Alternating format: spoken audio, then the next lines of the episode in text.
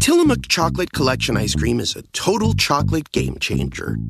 We start with unbelievably creamy dark chocolate ice cream. Then we add different chocolate treats like chocolate cookies, chocolate cake, or chocolate brownies to make four decadent chocolate flavors. Because sometimes the thing that pairs best with chocolate is more chocolate.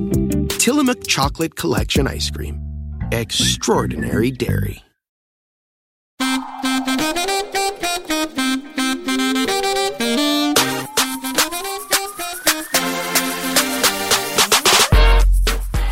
And we're back with an all new Keep It. I'm Ira Madison III. I'm Louis Virtel, and it's just us. How eerie. I don't even know why we are recording Keep It today. Because, first of all, I am in the middle of a move. Right. I am surrounded by boxes. I was trying to find my equipment to record, and I had to, I don't have Wi Fi in my home. So now I am in the belly of the beast. I am in the crooked office. Which has me nostalgic. Yes, but I couldn't figure out how to get the lights on in our studio. So I am sitting in the office of Love It, Vietor, and he who shall not be named. Right, right, right. Um, But it also feels like a fitting tribute to Tommy Vietor, who just turned 40 and whose birthday is eerily close to Macaulay Culkin's 40th birthday. So now I've been thinking about him in the Pagemaster all day. Do you think they were switched at birth? I don't know. The the Culkins are a very particular brand. It's hard to fake being one, I think. I would love Tommy to be a lost Culkin. Or like just a lost child star. Like we look back and it turns out he was the star of The Client or whatever. Yeah. He was he was on Zoom. God. You ever watch those kids on Zoom? I sometimes go back uh, to the late 90s version that was full of kids our age. Man, they had to be fucking peppy. I think that job was no joke. And you had to be peppy while you made some pizza I do not want to eat. I feel like they plied them full of Adderall. oh, God, I would love there to be a gritty underbelly to it. But also, Miss Aida is not here because of the seven plagues hit her home. She got her apartment is currently, or wherever she is, is currently flooded. I'm picturing like I don't know. You ever watch like Winnie the Pooh and the Blustery Day, where like Piglet has to leave his home on a leaf and like stare out? That's what I'm thinking about. Poor her. Uh, she's listening to WAP too much. right now, it all makes sense. Oh my god, have you seen that viral video of that guy who did the '80s R&B version of Yeah. that song? Oh my god, that is where I live. Uh, that's the kind of music I listen to the most often. You got to look up this video if you don't know what I'm talking about, guys. You listen to 80s R&B the most often? Well, it's the the Sirius station I listen to most often is oriented that way. So I weirdly hear Keith Sweat more than you would think I do. I'm just imagining you driving along, driving along, listening to Keith Sweat. I love that. Pointing out the window at like hop girls and stuff. yeah, guy, guy groove me that comes on a lot. Al B. Sure night and day. Oh yeah. I uh, mostly have been listening to a lot of Brandy, which was pre the Verzuz, which happened yesterday, which was, you know, we've talked about them on the show before. There is Verzuz, which was started by um, Timbaland and Swizz Beatz, um, and different people go head to head each week playing their music. They play 20 songs each, um, celebration of like music and like people like coming together. Like I think the last one we talked about was Jill Scott and Erykah Badu, and this one was women again. It was Brandy and Monica, and Have they worked together before? Oh, they have. yeah, Yes, that's right. Yeah, boy is mine. I'm familiar, Boy is mine. The Mhm. boy is mine. They also were on concert last year together, and we didn't hear "Boy Is Mine." They had different sets, and we were like, "Are they still beefing?" Because you know their history of beef, Right, and, it's serious. You know, you know, it seemed to be love after the show. There was a clip of them like hugging and stuff afterwards, but watching it, it was just like you can see why. Oh yeah, the history's all there. It's uh, Brandy's just, Brandy's just very much an Aquarius, and she is constantly doing the most. And Monica seems to be like not having. doing the most behavior. Sometimes I like to remind myself how many weeks Monica spent at number one because not only did she have The Boy Is Mine, she had Angel of Mine, Mm-hmm. which was also just as gigantic a hit, and they were one after the other. So Mm-hmm. something like the amount of number one weeks she had in that year or something is staggering. Like nobody has that many weeks at number one. Yeah. What were we talking about number ones before? I think like the Black Eyed Peas spent a significant amount of time with two different Oh singles. right? Boom Boom Pow and I Got a Feeling. Yeah. By the way, we'll talk about the VMAs. Obviously, I am not nostalgic for the Black Eyed Peas. Like, I don't need to see them do their thing again. Like, it, like in a way, music still kind of sounds like that. I just am- I don't crave that. Mm. Well, let's go ahead and get this show started because I'm looking out the window here and I see someone doing yoga on the roof of a building. Absolutely not. Naked. Well, it's LA. You got to fit in. That's how you do it here. Uh, this episode, um, we started out lighthearted, um, but we will be talking about uh, Chadwick Boseman this episode. Um, we're going to do a full keep it tribute to a man who deserves it, truly. just an unacceptable news event. I, I we'll we'll get into it. Sorry, I don't mean to start the conversation now. Go ahead, Ira. Tell them what, what they're listening to. Uh, we are also going to be joined by Phil Picardi on the show today, who is the host of the new Crooked podcast, Unholier Than Thou. Great title. I was not in the meeting for it. I just want to say that, but it's a great title. You know what? Th- was this two faith episodes back to back? Really disgusting. Yeah. Who are we? Martin Scorsese? Yeah. Uh, and then, of course, there's so much more to discuss, whether it be the NBA and Bella Thorne and the VMAs. So uh, we'll be right back.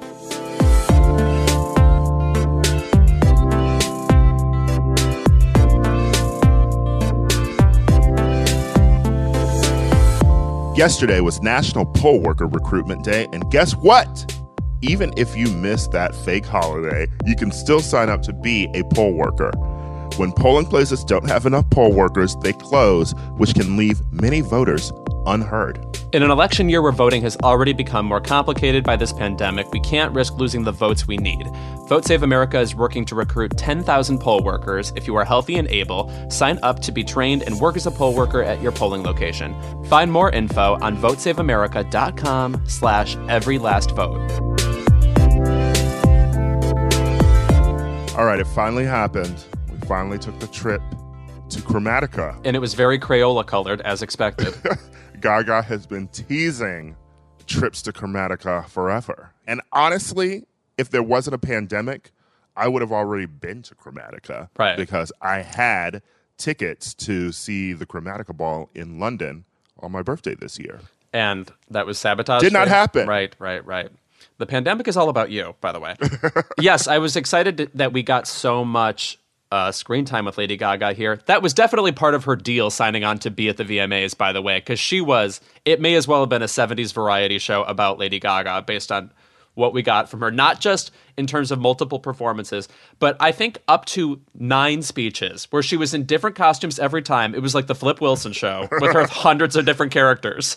It reminded me of when I worked at MTV News. It was the year when Beyonce did Lemonade. Uh huh. And basically, it's like they were trying to negotiate to get her on. And it was like, yeah, I'm going to do it if you give me like 30 minutes to do my whole fucking album Yeah, right. as, as a medley. And this was like, because it was, you know, a socially distanced VMAs for the first year, it was done digitally.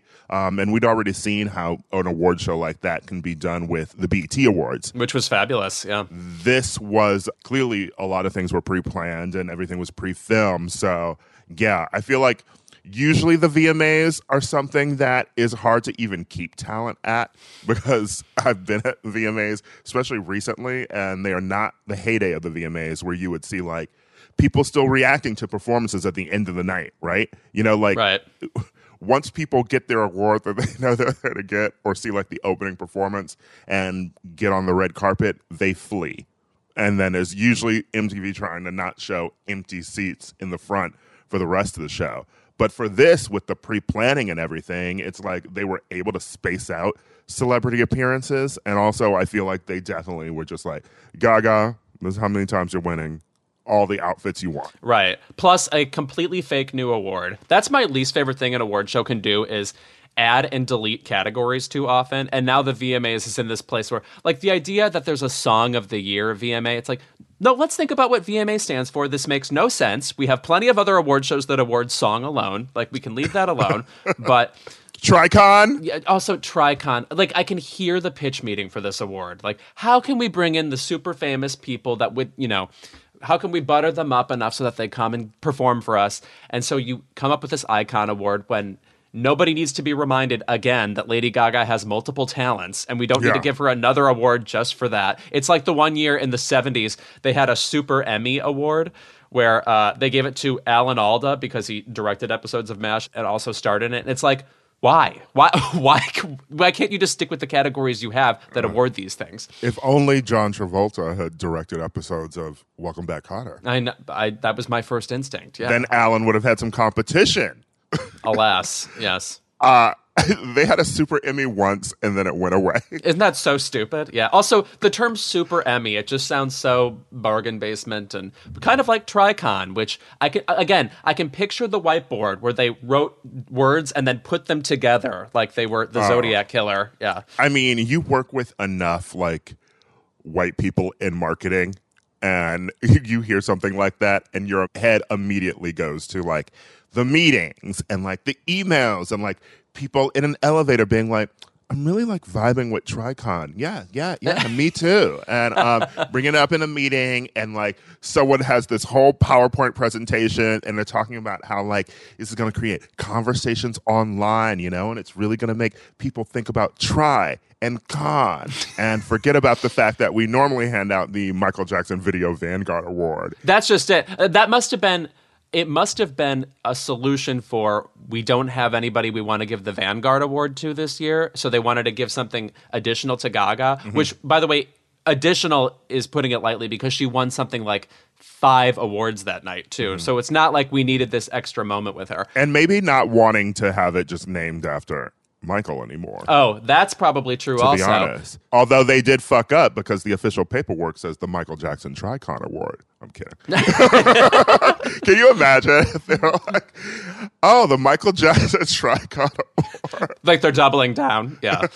that said, Bjork still has not won the uh, Video Vanguard Award, and if they keep it around, I mean, give it to the woman. I think after Madonna and Michael Jackson, Bjork is the third most important music video artist ever. Just she has a dozen videos where there's been nothing like it then or since, and we still think of her as somebody weird with like wearing a mobile on her head or something, and so we don't look at the videos and think of them as amazing anymore. Does Gen Z think of her? I guess not. I I want to know. I'm sure our Gen Z listeners will um, respond on Twitter um, or TikTok or wherever it is they find us. Uh, probably Snapchat, to be honest. Right. Um, let us know. Do y'all know Bjork? Are y'all down with Bjork? Because I see. I see, I see teens walking around with Sublime shirts on lately. That's Right. become a thing in LA. And I have a lot of questions about that. Sublime has two good songs. N- No, right. They're barely a brand. Like They we had- didn't yeah. we didn't even listen to Sublime No. when it was around for us. so what are y'all doing? The only reggae influenced artist I listen to is Adele. You know that. Everything gonna be irie.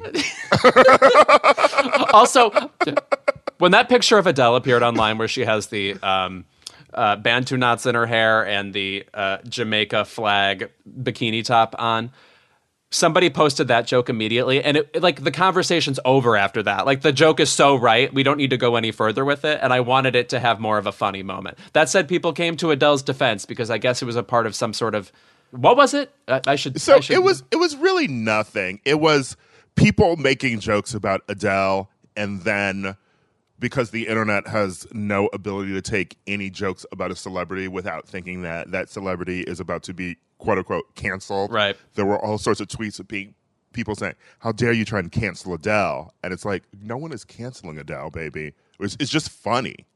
You know, like you can make fun of people without canceling them. Right. Like Blake Lively and Ryan Reynolds apologized for the whole plantation thing, right? I'm still going to be getting off these jokes until the day that they die. Um, I will always make jokes about them getting married on a plantation. and they've earned it. I, I agree. I agree. He still is supposed to remake the movie Clue. Mm, you know that's bothering me. But anyway, um, Well, they were gonna shoot it, you know, on a plantation. It was gonna, it was gonna be, it was gonna be Professor Plum with the cotton gin in the slave quarters. oh my god! Uh, but of course, equally shocking about the Adele pictures, she really does look like Katy Perry hanging out at Bonnaroo or something. It was really jarring in that way. Yeah, we talked about Adele before on the show, and there's constantly a convo to be had, obviously, like um, about her new image and everything. But I'm not even concerned with discussing like the weight loss anymore. You know, for me, Adele. Every new image of her that comes out just looks crazed. like, first of all, she looked she looked high as fuck in that photo for one. But then I'm just like, the Bantu knots, but then like the other looks were like she's always looking like um, Megan from accounting. It's just like the the Adele that we knew was always very 60s like Right. um glamour That kind of refined, yeah. yeah, uh-huh. you know, it was a throwback, you know, like to like a um Dusty Springfield, you know, like like that kind of thing, like a white woman who's like giving you like rhythm and blues and soul, you know, right? And um no look that Adele has debuted recently makes me think that she knows what soul music is. Right. No, it, I, it, it, the way she dresses now makes me wonder, like, what's happening? Like, because she, she, you're right, she had such a defined aesthetic for so long, and like that's Yeah. leaving in addition to this image overhaul. So, like, is she about to drop like a Heidi Montag album? What's really going on? wow. Heidi Montag did have one good song, and I have to tell you, it's failing me what the title is. Do you know what I'm talking about? Um, well, I know every Heidi Montag song, so I know it wasn't well. higher the one that she sang on the beach. Uh, the video she scrubbed from the internet. Um, was it the one? Um, More is more. Do you know that mm, song? More is more on the dance floor. Dance floor. It's fucking chaos in here. A chorus. And the way she says it's chaos in here is like somebody saying, I hate it here. It's like that kind of panic. She said, "Evacuate the dance floor." Period. Okay, but back to the VMAs. Back to the VMAs. Yes, you know what? This is what always happens when it's uh, Ira and Louis Variety Hour. Right. You well, you say one name, and then it- like we talk about the greatest hits album we bought in 1994 that we need to discuss again now. Um, but also because it was a weird, not or pseudo live broadcast, it had that weird problem where at different times during the telecast, I had no idea where we were in time and space. Like, are we on top of a building? Who can see this right now? How much of this applause is fake? Etc., which are not like essential ingredients to making an award show awesome. Obviously, it's more about the performances and the speeches. I would say that the BET Awards were more successful to me. Um, and maybe it's because they took more of a social justice approach. Of course, they're the awards for black people. And um, black people have been going through a lot this year. But the added in claps and cheers and making it seem like, you know, everyone was participating just felt so dystopian to me. Yeah. Keke Palmer, also the first black woman to host the VMAs solo, which seems insane. Can't believe it. Well, I feel like Chris Rock hosted it like um, 20 times in a row. So, Right. And then after that, I think they pretty much just abandoned hosts for the VMAs recently. Yeah, though they did have Sebastian Maniscalco host it last year, which felt like the weirdest matchup in styles. I mean, he is a popular comic, I guess, but with people who care about Rihanna, I'm not sure. Uh, otherwise, I would say like, yeah, it was it was a fun watch, and um, Yeah. I honestly only did not know two people. Oh, congrats. And you're 34, so you should be well over the hill. Yeah, yeah, it was. I, I did not know CNCO, um, but I do know them now, and I realized that they were on this little mix song that I love, and I also. The one person I didn't know, I really should have known. I don't know who Joey King was. Oh, well, Joey King is like because I haven't watched the act. Right. No, Joey King is one of those names where it sounds like a model, like James King, and then you're reacquainted with the fact that that's not that person, and you're like, have I heard of this person ever before? Have have I known who they are for 15 years and I just forgot? No, she's just in the act. No, yeah. I was watching with a friend and I was like, wait, I don't know who this is. There's my point. And they were like, Joey King. And I was like, oh, yeah. Still don't know. Yeah. Also, by the way, the look of the VMAs I do think was a little dubious. It looked like the Total Recall remake to me, which the only thing I really remember about that movie was thinking, oh, I guess this is what we're doing with Kate Beckinsale now. But Miley was really good. I mean, a lip sync performance, but it was pretty spectacular and recalled her Wrecking Ball uh, iconography. Yeah. like that. And Gaga's performance was great too, you know? Oh, um, no, she was amazing. I do not mean to understate that she Yeah. was the high point of the whole fucking thing. Yes. And uh, what I also want to point out, one, she gave the gays everything that they wanted with the Chromatica into 911 transition. Yes. And I loved how she it started out with her watching the TV and then like jumping into it and it was like watching um it was like watching the Tony Awards performance of The Drowsy Chaperone, wow. Definitely. uh, which I feel like we watch every weekend. Ira and I have friends where we have like we play YouTube clips, and it always we always have friends who need to scream their lungs out at show tunes by the end of the night. This is women and men, by the way, and so it always goes to that place. But I would say that what I really enjoyed about this performance was Ariana, to be honest, because we don't talk about it as much anymore with all the fucking shit that's going on in the world, right? In the pandemic. But it's like last year was basically hell for that girl. Right. you know um, from the manchester bombing to pete davidson situation it was just like it was really just sort of like tough break after tough break. And she came back you know with thank you next and you know did coachella last year and everything. But even seeing her live at coachella like seeing ariana as a performer it has always felt to me a little bit like she was just like going through the motions. Like, I don't really enjoy this dancing. I like singing, whatever, you know?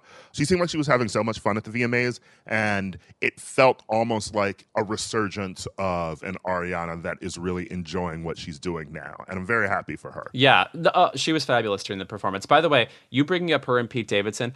Could anything feel longer ago? You, it's like you just brought up Cher and Gregg Allman. Like I, that's decades in the past. I'm only reminded of it because every time I open my Apple TV, it always says one of the top movies is King of Staten Island, and I feel like that is Paola. Who was watching this movie? Right. I haven't heard any dis- any conversation about it since. I mean, I barely hear any conversation about like Taylor Swift's folklore anymore, and that was supposed to have changed all our lives. You know what I mean? I do want to bring up BTS's performance, which can I just say something about that group? They're very talented, mm. and I like that song.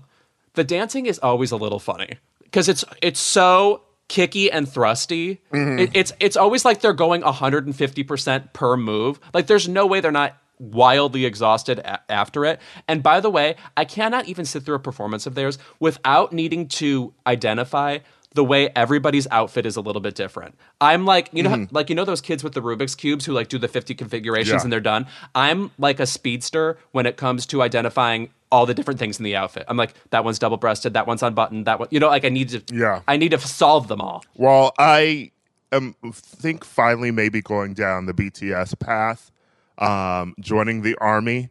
And it's weird when I was tweeting this, like they're an intersection of BTS and Keep It stands who are very excited now. Who knew that those intersected? Um, It's beautiful. yeah, but because I've always been about girl groups. Uh, you know, like Red Velvet is my fave, and um, Blackpink, of course, have an amazing new song with uh, Miss Selena Gomez, "Ice Cream." I adore that song, and the I, oh, I like ice cream too. Yeah. And it's also lit up the charts. yeah. Um, but this BTS performance was really good. It's really cute.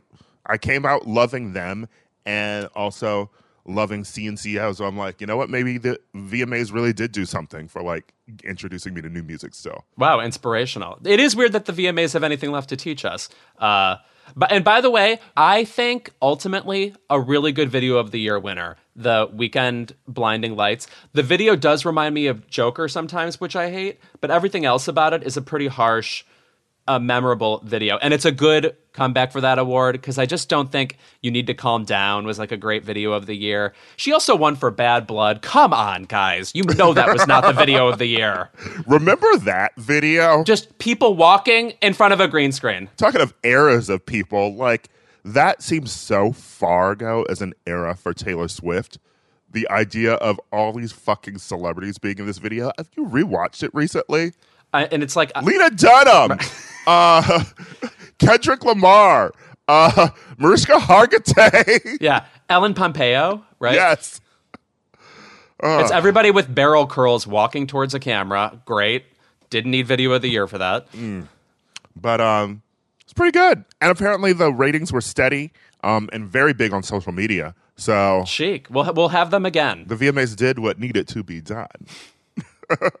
Chloe and Halle as well was amazing, but they've done amazing performances every award show. I would say that what's really been highlighted about our past few, not even the pandemic, but our past few years, I feel like music videos have sort of come back Right. we've talked about the WAP video so much. We talk about other videos, and I just feel like um, maybe it's specifically my age group, our age group. Um, but I feel like when we get together as friends, like we like are constantly playing videos, you know. And if it's an artist you like, you love mixing their new videos into the rotation, you know. So I feel like music videos are still as vital a part of my life again as they used to be when we were younger. Um, so maybe the VMAs still sort of have that relevance. It's like we all agree to watch one new music video every three months. And then we all watch it and we remember it and then we watch it a million times. But it's not like the MTV days of yore where you would watch them in a constant rotation randomly and you'd see videos for songs you wouldn't otherwise listen to on your own. Like we have a very curated sense of the importance of music videos now. It's like I mean again, I think of my childhood and how many times have I seen the video for Beastie Boys Intergalactic, which is not my brand at all, but you had to watch it all the time if you watched MTV. Well, that is very much my brand because I will stir fry you in my wok. Wow. Didn't expect a quote. All right. Intergalactic is one of my top five songs ever. Really? I fucking love that song. And the video is so cute. the video is amazing. I mean, the Yeah. guys were funny. They're funny guys. But I mean, for me, like, how many times did I see the fucking Korn freak on a leash video? Right. And then, The fuck, what was it? The bullet? yes, that was flying through everything. Yeah. Kind of a comic book looking thing. Mhm. Do you know what's a good video from that time? Everything is Everything by Lauryn Hill. That I think is one of the best videos ever. Yeah, I think you've said that before too. Okay. Well, I still mean it, baby. Yeah. yeah, her running around on the in the city, but it's on a turntable. Yes.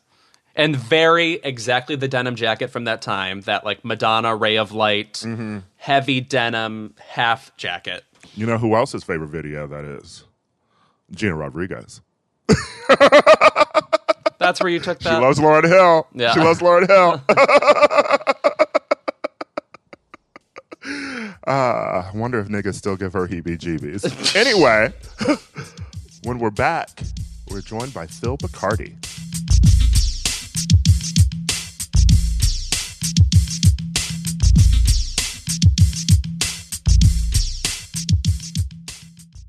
Keep It is brought to you by Barefoot Dreams. Louis, yes. when you see footprints in the sand, that was when I carried you in my Barefoot Dreams robe. Now, is that a Leona Lewis song?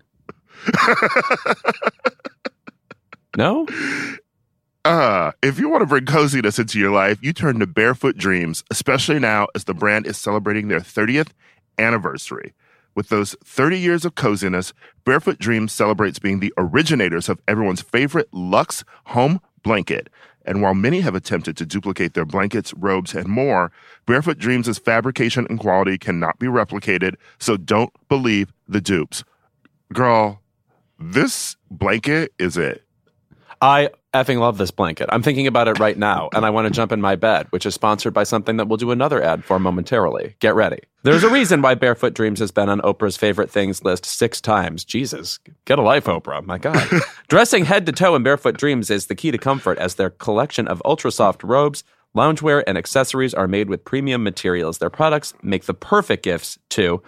Uh, I throw this thing on. I wear it like a shawl. I look exactly like Ellen Burstyn.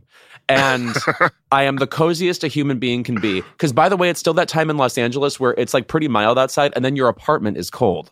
I can't explain hmm. it. I don't know things like basic science. For Keep It listeners, you can get 15% off your first purchase at barefootdreams.com with the code KEEPIT15. Don't miss out on Barefoot Dreams soft, soothing fabrics that will bring luxury to your life.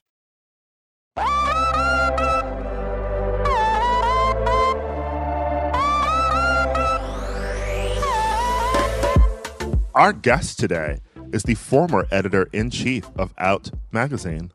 He's worked at Teen Vogue and Them and is currently a contributor for GQ. But most importantly, He's the host of Crooked Media's own spirituality podcast, Unholier Than Thou.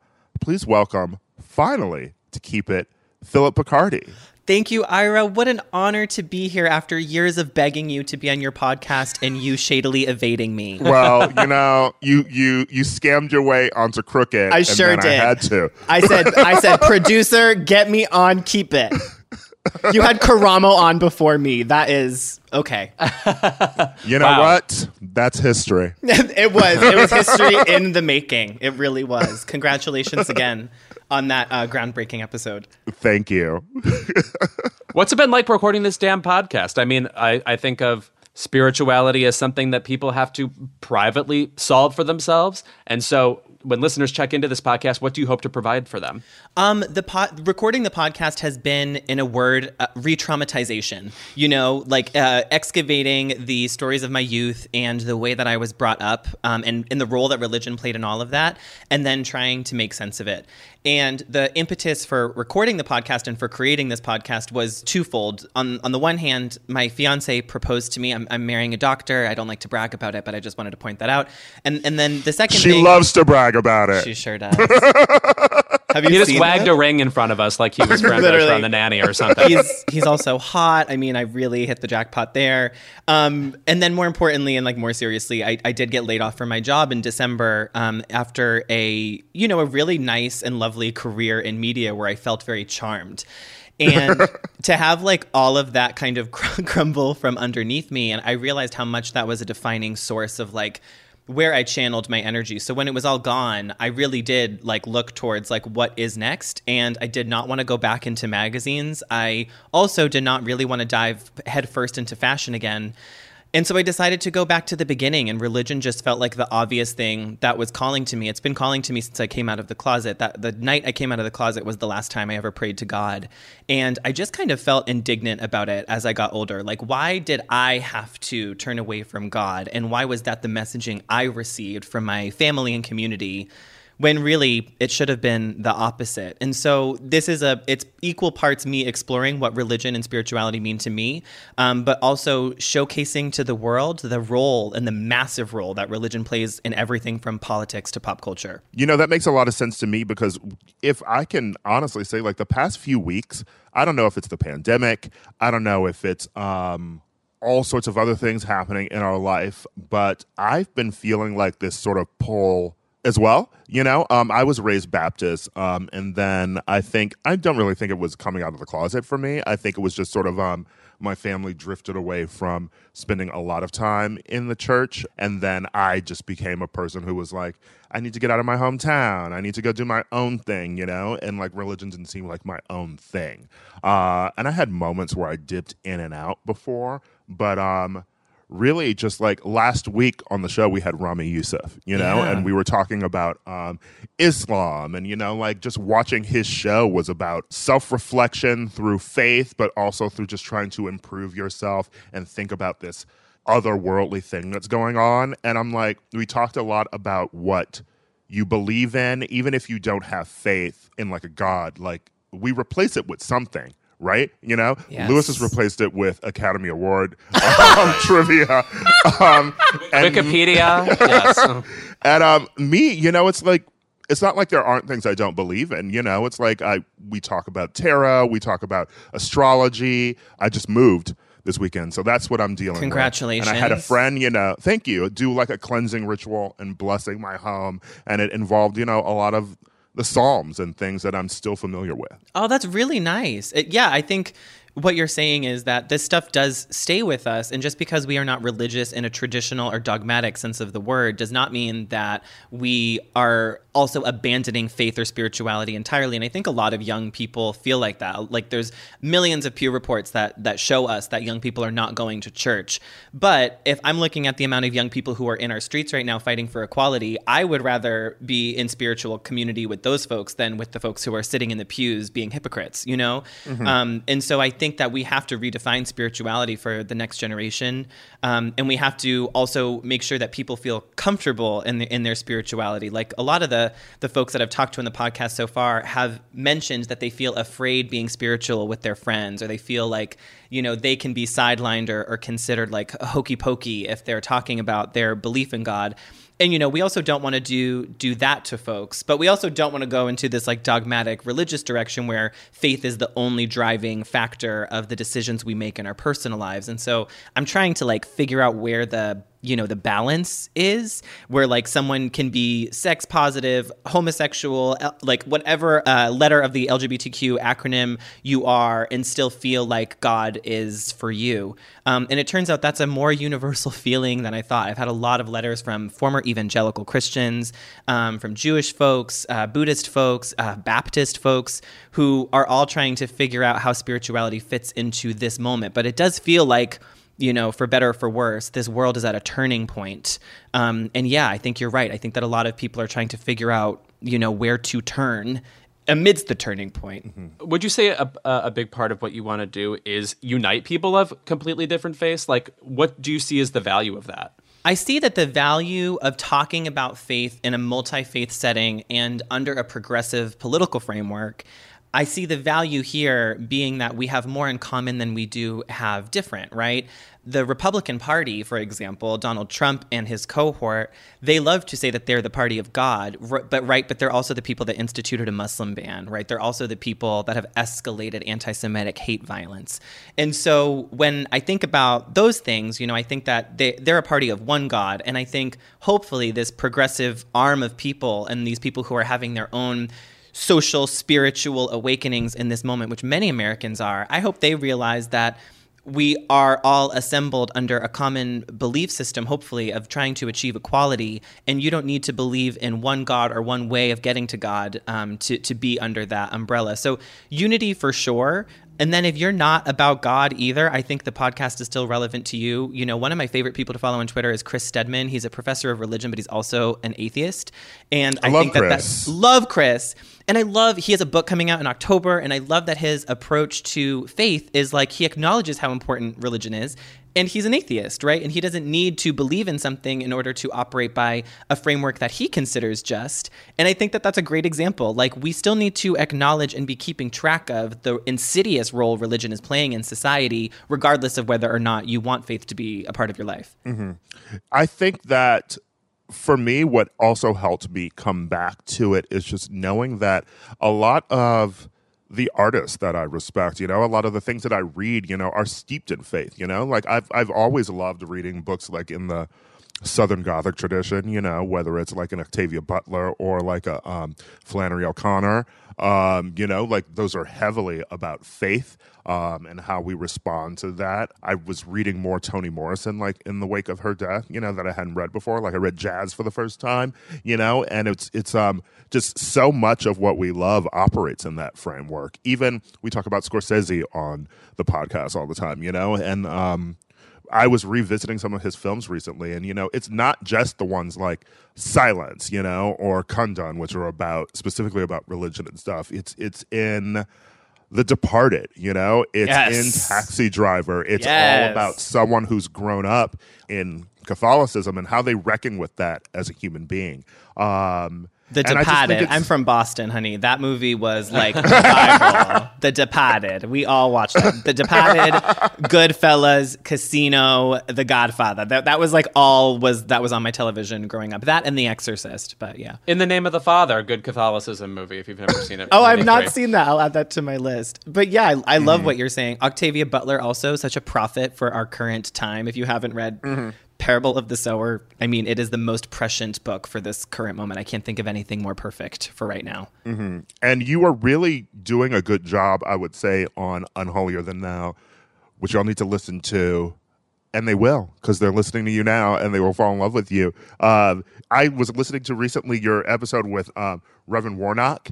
Yes. Um, and I thought that that was such an interesting convo in the way that it was able to take one the political and what we're dealing with right now and sort of connect it to this idea of a progressive left, you know? And um, that's something that I've always wanted to talk about and explore a bit because I feel like that's something that, say, like Pete Buttigieg was trying to hit early on when he was running. Um, this idea that we could take religion back from conservatives.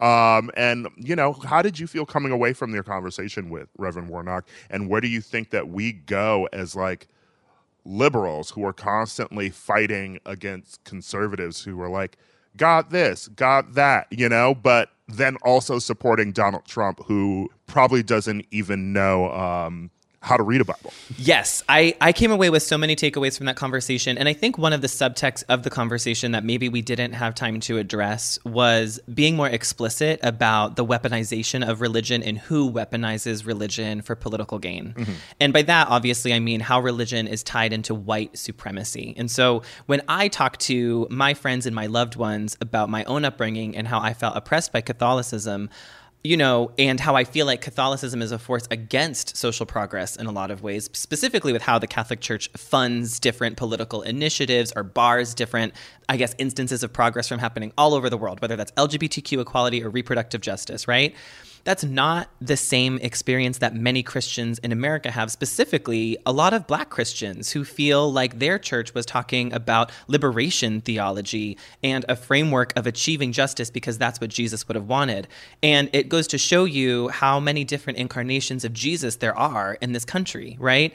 And so I loved how Reverend Warnock talked about how his idea for progress and social justice in America is rooted in who he is as a religious person. And his religion isn't telling telling him to prevent women from doing what they want with their body, right? Because he understands how reproductive justice is tangled in issues of economic justice, right? Or bodily autonomy and empowerment, right? Or control of women's bodies, right? He also doesn't stand in the way of LGBTQ equality because that's not what his church preaches, right? And that's the same, he preaches at the same church that Reverend Dr. Martin Luther King Jr. preached at, right? And so to hear and to be exposed to different ways of Christianity made me feel a lot better because I think I had this one track mind about Christians and Christianity in America. Um, and I think to see people like Reverend Warnock gives me a lot of hope and also shows me that I still have a whole lot to learn, right? Mm-hmm. I just want to say, I'm thinking now, I grew up Catholic and I was like an altar server and a reader and otherwise somebody who knew a lot about Bible studies growing up. I'm an obsessive trivia person. How much of church is fucking theater? Oh my god! Totally. Like on accident, it made me gayer. I'm not kidding. Like you would go up to like the uh, lectern and read, and you wanted everybody to have eyes on you, and so you had to get that speech team energy going. You had to sell the uh, uh, the text in front of you, and I just wonder how accidentally gay people discover themselves in religious settings. Oh, for sure. I mean, let's not forget the Pope wears Prada shoes, baby. Like that, that's what I'm is, saying. That yeah. is, the whole costuming of the Vatican is extremely camp. You know, I talked to Jon Lovett about this not too long ago. Like Catholicism is camp, right? The whole idea of hell and Satan and like seeing the bloody, sweaty body of Jesus every time you walk into the church. I mean, the whole thing is like it's like out of a, a movie set. Um, and I and I think that's the one thing about Catholicism that I've had to reckon with. Like I um, in art history class at NYU, that's when I learned that like Michelangelo and Da Vinci were like queer, right? And like all of these like muscular naked bodies on the Sistine Chapel are not like these like gorgeous bodybuilder men for no reason. Like Michelangelo is painting what he knew. You know what I mean? So all of the the weird ways that homosexuality is intrinsically embedded in the church is wild. I will always say that is why Passion of the Christ was bad, not just because Mel Gibson is trash and trash. anti-Semitic, but you know, there's nothing sexy about that movie. Right, right, yeah, and and, and you should want to bang Jesus. Come on, Christianity is so much about sex, like original sin and denying uh, people sex and temptation. Like, come on, if you're not getting mm-hmm. to the root of that, then what the hell are you doing? That's what the the church should have hired Madonna. Like, they shouldn't have like yeah. condemned her. You know what I mean? Like, she was onto something. The Like a Prayer video remains like one one of the closest things to an actual religious experience I've I've had. But I want to add. Have you seen that on Twitter? I saw there's this Dutch artist rendering of what Jesus actually looked like. Yes. Um, and Jesus looks like I can only say like hotter Dev Patel or something, but he is brutally sexy. oh I just I want to thank this artist, whoever had the nerve to draw this, because the attractiveness of Jesus should be discussed more as uh, uh, what's that word? Canon. Right. I was. I literally. I think I was. I was working at Teen Vogue at the time, and I was. Uh, we had just published a video series in partnership with MuslimGirl.com about like debunking myths around Islam for like, and and you know, it was written by and and really helped to produce by these young Muslim women. And so I was asked to moderate a panel for International Muslim Women's Day. And I remember one of the panelists was Linda Sarsour. And she was like, So, like, are you religious? Why are you, you know, like essentially, like the subtext was, Why are you here? And I was like, I'm not religious. Uh, I'm like an ex Catholic and blah, blah, blah. And I remember she said to me, You know, what a shame that like someone with your values feels like your church doesn't represent you because that's so not who Jesus was. And I was like, What do you mean? And she was like, Honey, Jesus was an asylum seeking refugee who was a person of color, who was a feminist, who was wrongfully incarcerated and given the death penalty, who also believed in healthcare for all. Like, thinking about Jesus in that framework, like, rocked my world. I had never thought about him that way. I had never even realized that Jesus was a person of color. I mean, the brainwashing is so real. It's so real. Yeah. Thanks, Crusades. the colonizers win again. um, lastly, you know, like you're in podcasting now, you know, this is a whole new shift, you know, like how do you feel about your time in media? You know, how do you feel also about like ways that we can bring the spirit of what people loved in media forward you know? I mean like there's still magazines and stuff obviously and you'll never get over like flipping through the pages of vogue and seeing something you know? But like what do you think generations want now? What do you think that people really want to continue seeing more of? Because i mean like you were at the top echelon of it. I mean when you were sitting with anna you were really sitting with anna. I was. Um and i'm very grateful for all of the the things that I got to learn during that time, both the positive and the negative things about the media. You know, um, I have written a little bit in my newsletter about just like the processing the amount of regrets I have about my career thus far and the terrible ingrained messages you get from working in a cutthroat media environment. Um, mm-hmm. I am very grateful that Crooked Media does not operate like that. Let's just say that. Um, that's what you give think. it a year. Give it that's, a year. Yeah, that's right? what you think. Here, Jon Favreau is trying to kill me. I have a restraining order. It's you fine. do?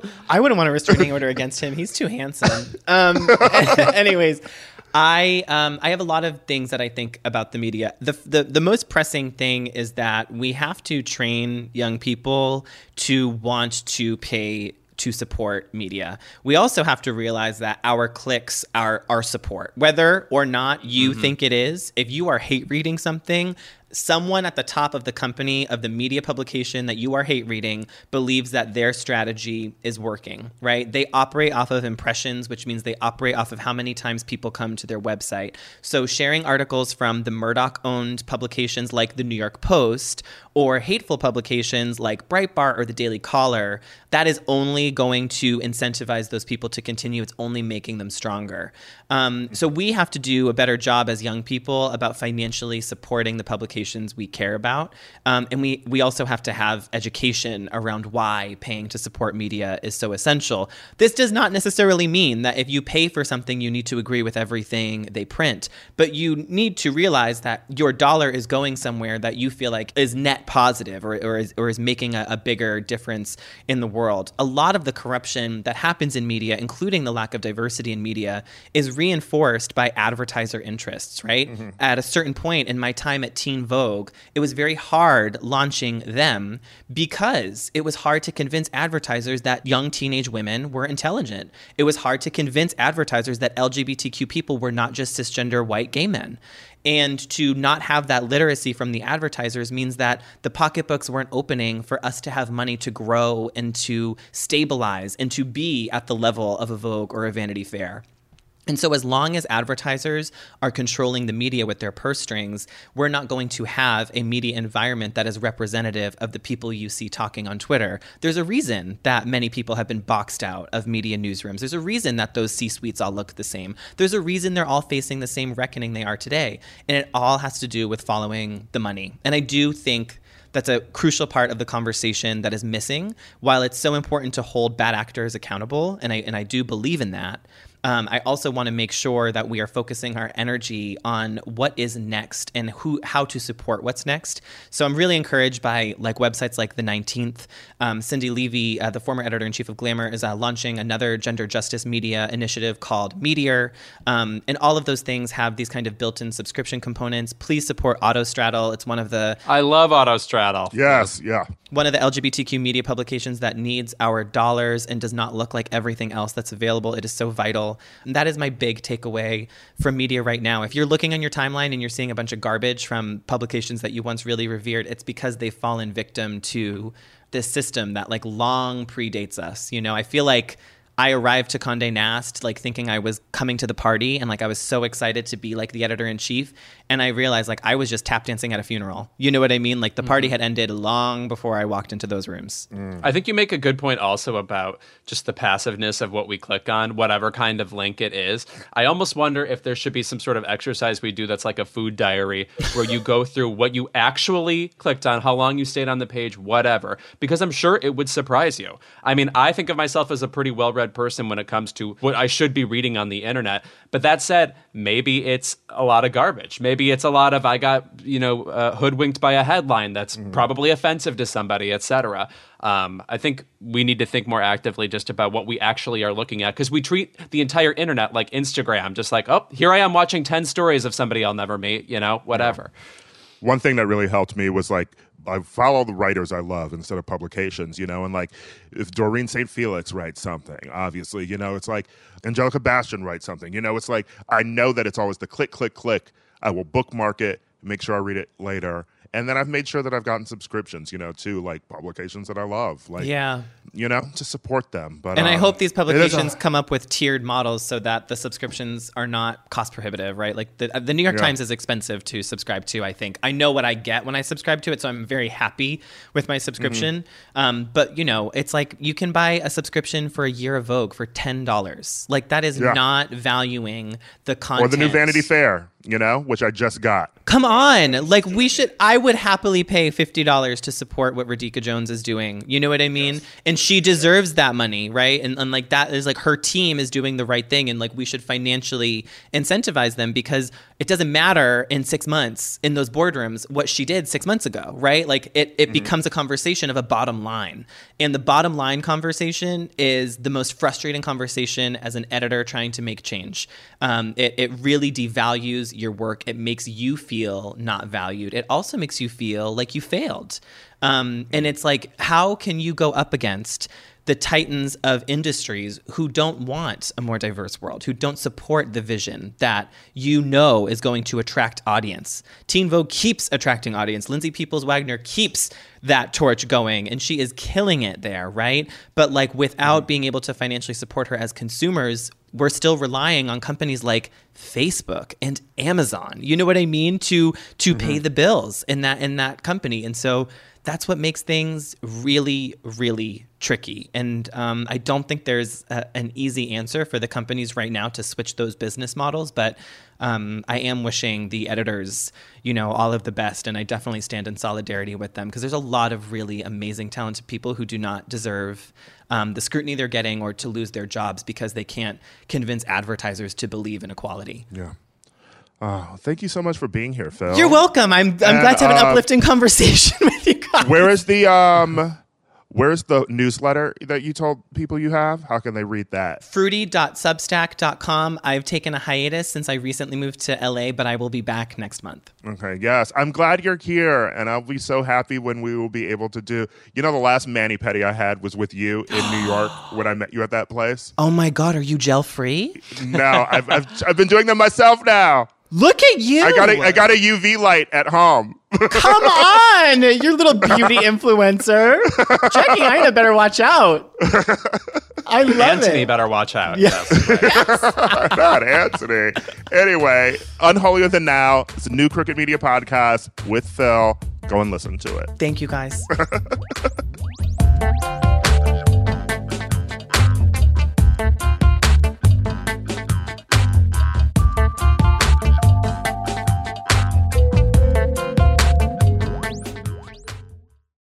You're a morning person or a bedtime procrastinator, everyone deserves a mattress that works for their style. And you'll find the best mattress for you at Ashley. The new Tempur-Adapt collection at Ashley brings you one of a kind body conforming technology, making every sleep tailored to be your best. The collection also features cool to the touch covers and motion absorption to help minimize sleep disruptions from partners, pets, or kids. Shop the all new Tempur-Adapt collection at Ashley in store or online at Ashley.com. Ashley, for the love of home.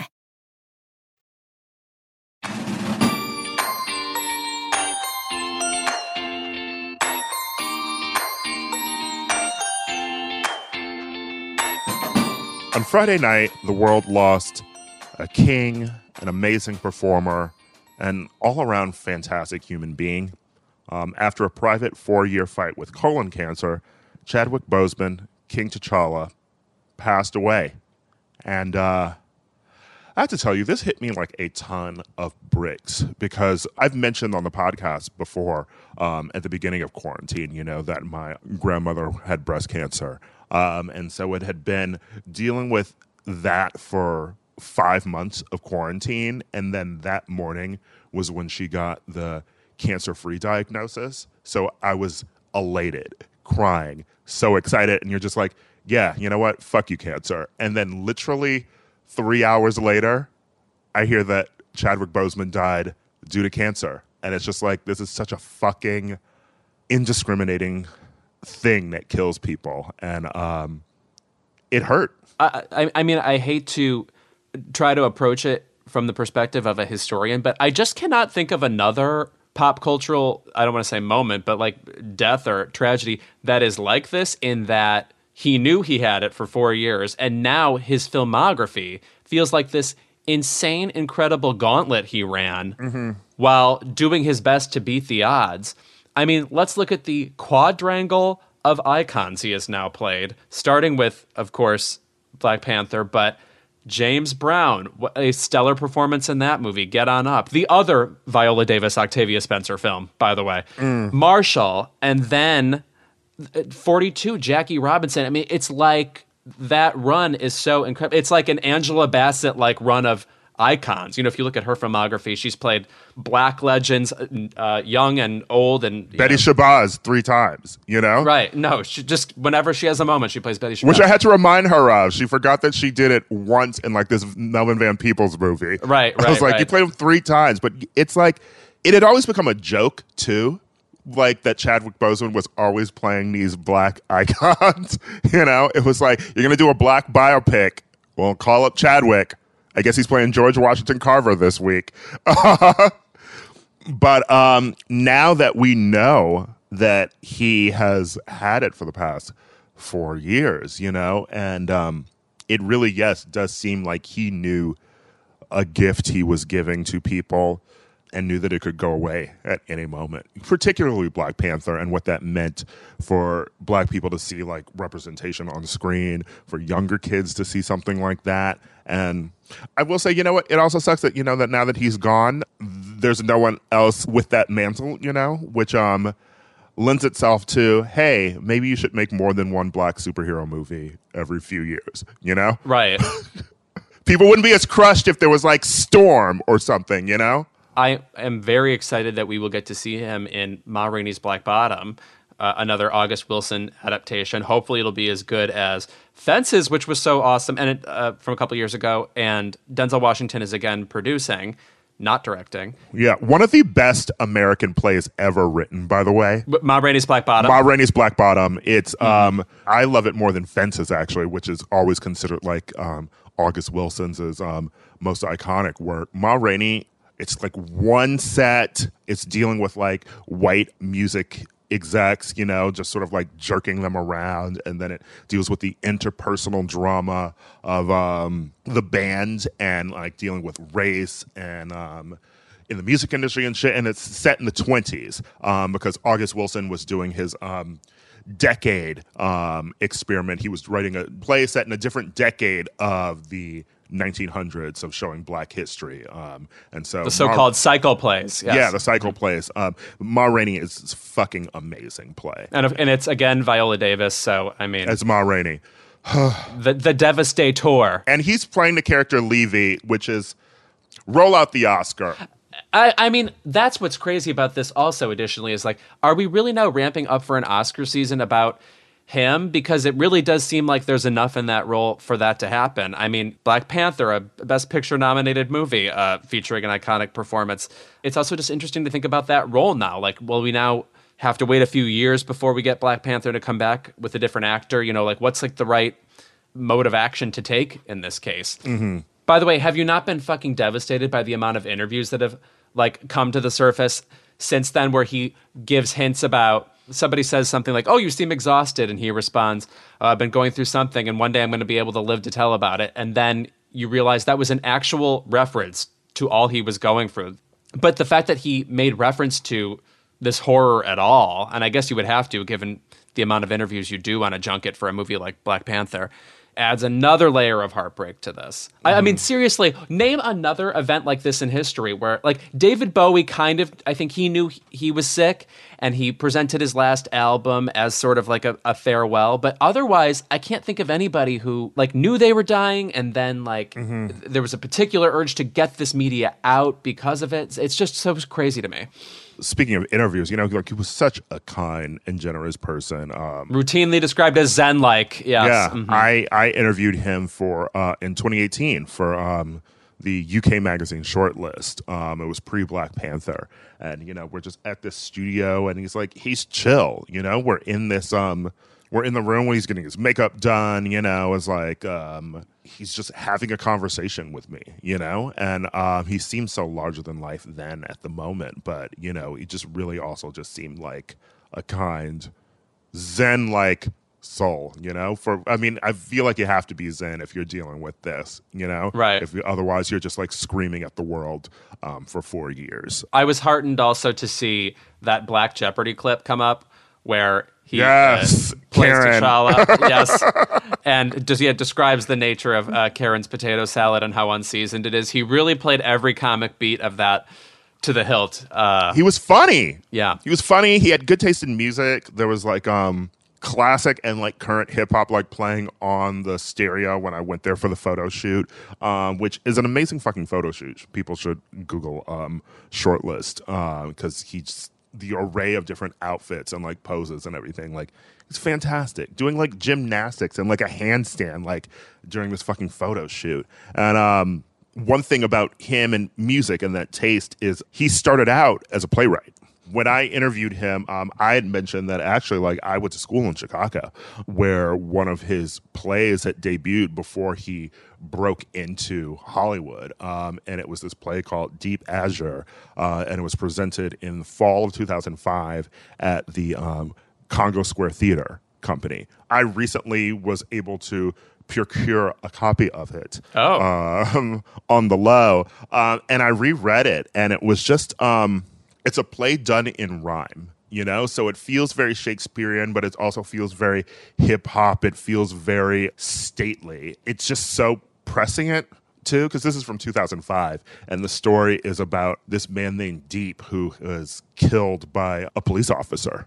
Uh, and um, it creates protests and like it feels like you're reading a play that was written now oh wow. to be honest. Um, i really hope someone does put this back on again because it feels like so much of it feels like it talks to the moment that we're in now and it's dealing with mortality and it's dealing with like how we interact with each other as black people. And um, i asked him during the interview you know like uh, what made him jump into doing films and all this and he was actually you know like before he had had a break he was committed to you know just being like a writer and theater performer and director for the rest of his life. And he had talked about like how that was something he remembered fondly. And i just think that like we're truly robbed of seeing him be able to go back to that you know? Because reading this play it's moving and it's talent. And you know it's just sort of like someone would have wanted to see him write again. Right. We talk about him as how much he meant to the black community, about how much you know he loved just like seeing kids do that Wakanda um, greeting, you know, and um, in it, like there's this line that he wrote um, about his character where he's just basically talking about the character. He found his mission and said, "If you're only serving self, that service is in vain." and that's when he started to change. And I think that you know him writing that in 2005, knowing that he had already come to like this mindset of you know like service for others man for others as the jesuits would say it just puts his whole career into this perspective of he's doing this art for people to help people particularly black people reckon with um, so much of the daily trauma that happens in our lives. And as a performer, I do think people should really revisit Get On Up specifically for a couple of reasons. One, first of all, I had forgotten the Charlize and Bombshell like makeup job they had done on him to really recreate James Brown. Like Yes. I did not know it was that like molded in plaster. Like really impressively done. But also uh, you get to see him play all the stages of James Brown's life uh, aside from when he was a little kid and the commitment to every mannerism like the way he moves his mouth as James Brown is exactly right like and then pile on like the dancing and the like the, the rage of James Brown and the um the, you know the strangest of James Brown obviously one of the most checkered past probably in all of pop culture. But he got all those dimensions. And as a movie it hangs together strangely because it's basically presented as this chronologically uh, wacky uh, mosaic of his life and i don't know that that's totally effective but well it is a tate taylor film Right, right, right. But what he does is so impressive and so constant. Like you just can't take your eyes off the level of mastery he has on screen there. It really is a remarkable performance. So um, if you're looking to revisit his filmography, start there. at 42 Yes. like him as jackie robinson is just like it's so weird too that this happened during the week of jackie robinson day right. you know Yeah. the mets you know like um even did that 42 second like protest and left the black lives matter shirt um on the diamond you know calling for justice for the police shooting of jacob blake you know and like what else had been happening this week in america and it's just like that's the kind of shit that makes you think about faith, right? like we talked about with Phil, you know, like all of these things converging at once. Such a great performance. The way he just carries himself, it makes sense that he's coming from theater, you know, because he carries himself so well. Um, I would compare it to um, Andre Holland, sort of in a sense, too. You know, these are two sort of black actors who feel like they come to the material in a certain way. Mahershala as well. You Yes, know, like these are these these are just people who just like when they speak, it feels like you're being gifted something. Their presence is a present. Right. No, you like feel it in your spine in a way. When these people speak, there's just like a, a, a possessed quality about them that is both calming and super commanding. and it's sad, you know, obviously that you know there's um a dearth now of like black superheroes for like kids to look up to now, you know, in the midst of this. But um, in the terms of like acting, just how blessed are we now that we're not in some fucking period where it's like he's the only one, Right. You know, and there are other black creators, actors, producers, directors who like he's worked with who will um, be able to continue on with his um life's work or at least in remembrance of him. You know, I feel like if anything, when he was coming up as an actor, part of the reason he was probably cast in so much shit, like add these characters, was like it seemed like he is the one, right? You know, and now we're thankfully in a period where his loss it, it hurts and it leaves a huge hole, but the hole will eventually um, be healed. an unmistakably huge talent and just unreal loss. I, I mean, just you'll you'll always remember where you were when you heard. I mean, it's one of those people, you know. Yeah. Um, all right. When we're back, let's keep it.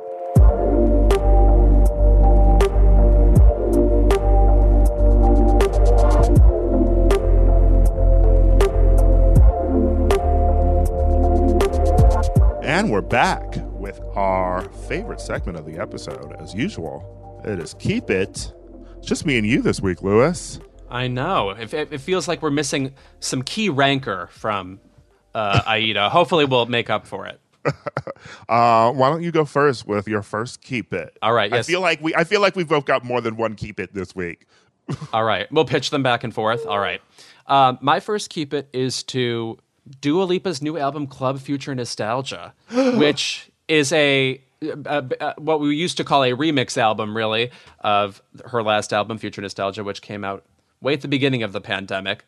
Uh, here's the problem with it. So it's uh, mixed by uh, this DJ, Blessed Madonna, and it features cameo appearances from Missy Elliott. Madonna's on uh, Levitating Remix along with Missy Elliott.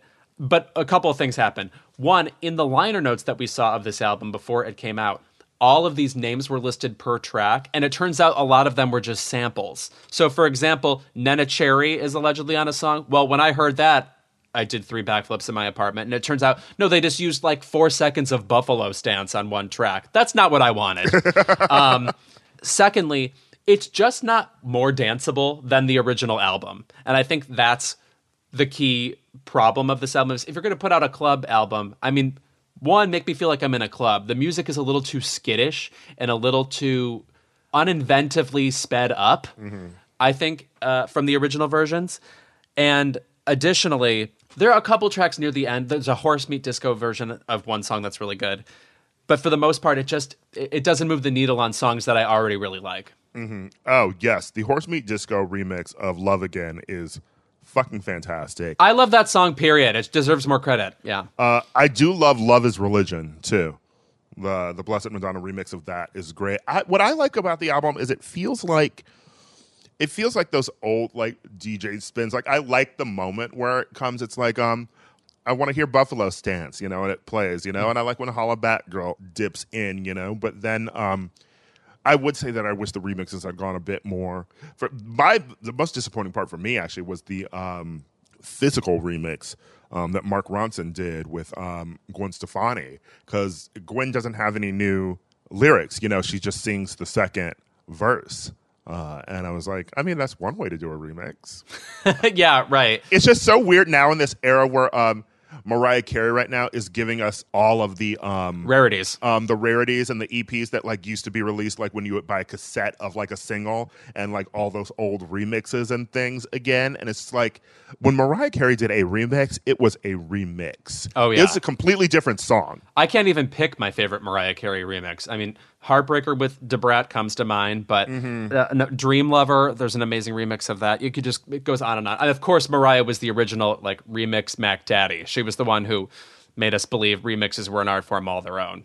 Do you know what I think is interesting? Is so Levitating with Madonna on it. She sings on it, and if you know Madonna's recent work, like Madame X, like she has a kind of slurry vocal, and to hear her do that vocal fast feels weird. Mm-hmm. Like it's she's never settled into the track. But that said, I saw an Instagram video of Madonna singing recently, and what's weird is her voice, her natural voice now in 2020, sounds auto-tuned and isn't. Like weirdly, she has trained her voice to sound somewhat computerized, and so what you're hearing on the track that sounds overproduced is in fact just how she sings now. Yeah. Well, I enjoy parts of it, but I sort of agree with you. I, I wish I wish for more. Yeah, just a little bit more. Yes. Um, well, my first keep it this week goes to um, Miss Bella Thorne. Oh, right. Remember when she was like, the internet will be mine to tear in half? It is so wild thinking about how she was birthed from the same place as Zendaya. Like they were both on the Disney show Shake It Up, and could be two more divergent paths. it's, it's truly it's truly goofus and gallant over here. oh, that's so funny. but Bella Thorne this week decided to join OnlyFans. And Well, plenty of our friends make a lot of good work. yes, OnlyFans is, of course, you know, where a lot of porn performers, um, you know, make videos, um, and you could subscribe to them for like I don't know, like nine ninety nine a month. And um, I say I don't know, like I don't know. I know. Yeah, Uh, nice rough guess. Yeah. um, and you know, it's it's content that you're buying from them themselves. You know, instead of making it for like a typical studio or something. You know, but like there's been an influx of celebrities joining OnlyFans. You know, like Cardi or um, Dorinda Medley from Real Housewives of New York. You know, and um, it's they're creating content which is um for their fans. You know, and um. I can see how OnlyFans could be used by people who aren't in porn. You know, like if you're a chef, like have an OnlyFans, you know, um, cooking channel. I don't know, you know, but um, basically, Bella came in, made one million in 24 hours. A week later, she cleared two million. Because she set her price at twenty dollars a month, but fans were very disappointed because there wasn't really any nude content on it. And because people assumed that there would be nude content, because it's OnlyFans, uh, a lot of refunds um, were demanded, um, which some people said has delayed payout for other content creators and now you know created a cap on what you can send a creator um, how much money they can earn in this current time. And it's like it really feels like bella thorne like joined this thing that a lot of people especially in the pandemic were relying on for their source of income. And now she's fucked it up because she wanted to make $2 million she already has money presumably. Right. She it, she set out she wasn't like the scream reboot. Right. the tv show According to her, she set out to destigmatize sex work in some way, but Girl. she joined the service without any real promise of anything, and so now she's affecting these other performers, and so it's a big mess. Also, she claimed to be working with Sean Baker, the director of Tangerine and the Florida Project, on something involving OnlyFans, and his response to her is the LOL funniest quote of the month. So Sean Baker said, earlier this month, I had a conversation with Miss Thorne and discussed a possible collaboration in the far future that would focus on her life and the circumstances leading to her joining OnlyFans. On that call, I advised her team to consult with sex workers and address the way she went about this as to not hurt the sex work industry. This has been the extent of my involvement. Oh my god. Return to sender. Wow. Yeah. Can we talk about how like Bella Thorne was like, I'm going to destigmatize the sex worker industry with my OnlyFans? right, just join and it's all over now. The stigma's done. She's like, I sat down with OnlyFans and I said, I want to make history. And that's what this is. that is, of course, one of my new favorite memes. That is Debby Ryan. Whom I love. I really like Debby Ryan. Yeah. I do. She's she's fun. I'm glad that she's free from that show Insatiable. right. Oh, that's right. That uh Yes. couple of seasons on Netflix, right? That's a very good keep it, Ira. Congrats to you. Thank you. Um, my second keep it this week is to another meme, which is this Twitter thing that's going around of posting a pic of yourself in January before you knew what would happen. I've got news for you. I don't care what the fuck happened in your life in January. Why the hell are you showing me pictures from your camera roll? And I'm talking one to Ira, but two to the rest of you. Um, I just wanted to post a photo of myself in Paris. oh, you don't say. You love bragging that you travel. Is that the case? All right. Well, because I don't anymore.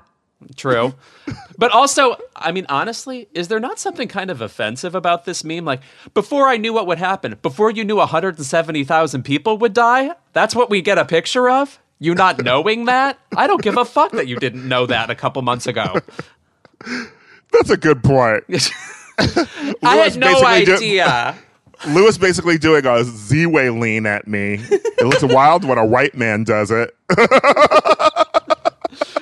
I love how she leans hard and then comes back to laugh and clap. Like she's already done listening to. Yeah. Uh, she truly has some iconic moments on that show. I mean, when she when she is on Keep It, we will discuss that. But my favorite way is just how she disarms people immediately. Like I remember when she interviewed Jeremy Harris, the first thing she said to him was, uh, "So I read Slave Play this morning." Which immediately sets it up for like, yeah. She has a blast. Yeah. Yeah. All right. Well, my keep it this week, um, unfortunately, goes to um, Mr. Barack Obama. Oh no. Her? Listen, um, this week there were a lot of protests that came from sports teams um, in the wake of Jacob Blake's shooting and you know the unrest um, and um, protests in Kenosha, my home state of Wisconsin. Basically, the first thing that happened was the Milwaukee Bucks. You know, they decided not to play. A game. Um, they didn't appear on the court, and they said when we take to the court and represent Milwaukee and Wisconsin, we're expected to play at a high level, give maximum effort, and hold ourselves accountable.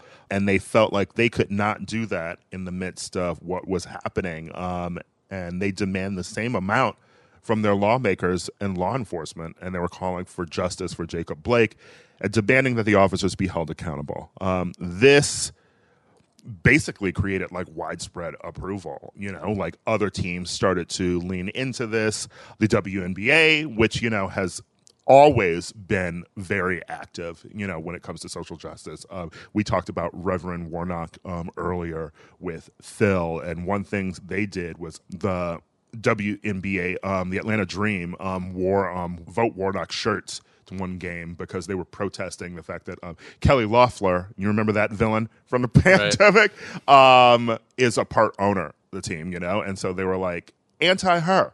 But um, anyway, we had a lot of sports teams protesting, and we had a lot of sports teams ending their games, you know? And it seemed like, um, particularly as players, that is one way that I feel like you are able to um, use your power, you know, because um, it's not really a protest, it's more of a strike. Right. You know, um, because it's your labor. You're not protesting, um, you are just deciding not to work. Um, and it's in service of Black Lives Matter and what was happening in Kenosha and what has continued to happen in this country with law enforcement. But um, this week, stories came out that LeBron James sought out Barack Obama for advice to players. Um, you know, after walking out of Wednesday's player meeting in support of sitting out NBA games, um, LeBron and a small group of players turned to former President Barack Obama, um, and he spoke to the National Basketball Players Association President Chris Paul and a small group of players late on Wednesday and advised them um, to play and utilize the opportunity to contextualize the action they want in order to play. Um, and, you know, they're going to set up a lot of voting initiatives, et cetera, whatever. This is all well and good, but my keep it is to Barack for the involvement in this because I feel like I get I get why you would go to Barack about this, you know, like especially now um, in opposition to Donald Trump and the way that everyone else on the right, you know, tries to politicize these moments to the point where they say that, you know, like shut up and dribble, et cetera. You know, they don't want the players speaking out. I'm just finding it interesting that you would talk to him about protesting in sports when, if we recall, when Colin Kaepernick was doing the same, he was not very helpful to be honest, you know? Uh, and, you know, he did say, you know, that it was Kaepernick's constitutional right um, and he was exercising his rights to, you know, protest um, the national anthem. But there were also moments where he was like, Kaepernick should think about the pain that he's causing military families, you know, and urging him to like play the game again and, you know, really just sort of like riding that line of respectability. And I always hate it when he does that. I think that one, where's an apology to Kaepernick for that situation? Because so much of this is accepted now because of what he did, you know? Yeah. Like he was maligned and just like called every fucking name in the book by Trump, everyone else on the right. And I think that um, if he hadn't done something like that, it would be harder for a lot of other athletes to be doing what they are now without being called out. You know, like Naomi Osaka can wear like Breonna Taylor's name on a face mask, or people can wear Black Lives Matter shirts um, on the court, you know, without um, being attacked as viciously as Kaepernick was. Right. I also want to point out that this was a big moment for persnickety grammar Twitter because people got to point out the difference between boycott and strike. And to be honest, I don't think that was really news to anybody. And it was a little bit of a straw man situation where we all uh-huh. pretended that people didn't understand that. But I guess it's now very clear boycott is about protesting a product. And strike is about your own work. Uh, I was not trying to be part of persnickety grammar when I brought it up, but um, No, you you're know. right. I just it's, it's something I saw again and again. Yeah. Um, and obviously, we don't have to point out the hypocrisy, but you know, like how many fucking things do they boycott all the time? Right. It's always very funny when like a Ted Cruz will tweet something about cancel culture and boycotting, and it's like, bitch, like you, you- all of you people are always like, oh, this thing supports marriage equality. Well, guess we can't eat there anymore. Right. I can't look at a Nike shoe or whatever. Anyway, those are our keep its this week. Yeah, I don't think I have any more. We did cover them all. My one last one. I need you people to unfollow Shaun King. Oh, that's still going on. I have I have said it before, but that man this week sent out an email talking about Chadwick Boseman's death, and then in the rest of the email urged people to buy his fucking book. And let me tell you something, that is gross. And two, when he claimed that he wouldn't be making any money off the book, um, it's ignoring what the fuck publishing is. We know that in publishing, when you sell a book, you get an advance. And then when you continue to sell books and meet the advance, then you start getting royalties from it. So to imply that you would never make money off of book sales is wild to me. It's misleading people. And it's also saying that even if you weren't making any money off of it, like people buying your books is giving you increased attention, you know, which could Right, lead to yeah. other things for you. You know, so I think one, that is gross. Two, Disingenuous. just fucking Google Shaun King. Like there are many reports about his mishandling of fundraising money, like the other scams that he has pulled, and it's just like when you try and tell people to unfollow him, there's all I'm always shocked when there's like a white person who's like. What? I didn't know any of this was going on. And it's like, make, there really are two damn different internets, I guess, you know? because um, we've known, black people have known, and black women keep trying to tell you online to like not follow the scammer. And like, I was posting about it, and one of the crazy things that people kept sending to me is, um, you know, I know he's sort of a scammer, but like, where else am I going to see these videos, um, you know, of like what's happening around the world, you know? And one, it goes to our conversation last internet? week. It, you're right. It goes to our conversation last week. Um, maybe someone shouldn't be a celebrity because they share black trauma porn every week. Have you thought about that? And 2 Mm-hmm. if he is your one-stop shop for social justice info, you're doing a really bad job at caring about social justice. You know, stop being lazy and look at other people and real activists, um, and find the stuff that he's talking about. Like he, Shaun King isn't in the streets recording these videos himself. also, que- I mean, I You mean, know, like it comes from other people. also in just in general question the voices you get information from i mean as if i Yeah. follow anybody on twitter let alone somebody like that you can always find a dozen other people commenting on what kind of content that person brings you know Yeah. it's just not hard to find stop pretending it's like difficult or inconvenient to realize that people hate this person or are rightfully fed up with this person And unfortunately, it's not just white people too. You know, it's a lot of black celebrities and influencers who like just followed him early on, and like you following him in a way sort of authenticates him. You know, and so just like unfollow him. Right. How many people do you follow on Instagram just because you saw a bunch of your friends follow that person? You're like, oh, they must be trustworthy. Well, your friends can be wrong, etc. Yeah, and Google find other activists to follow. It's free. yeah. Anyway, that's our show. Uh, There was a lot in it. Honestly, think was. we exhausted everybody. You know, I think I think the streets wanted another um, Ira Louis Variety Hour. Oh, sure. It's so weird too because our first one was um, I was in London. Look at me bragging about travel, but I was in London and you were here in LA, uh, and now we're both in LA, but like we're not in the same room again because of all this. It's like the VMAs, basically. Where are we? Yeah. Is is this the Total Recall set? We don't. Re-recorded this three weeks ago, and now Keke Palmer will come in with her keep it. Uh, uh, thank you to Phil Picardi for joining us once again. Pouring one out for Chadwick Boseman, um, an amazing, talented um, human being, artist um, that we will deeply miss.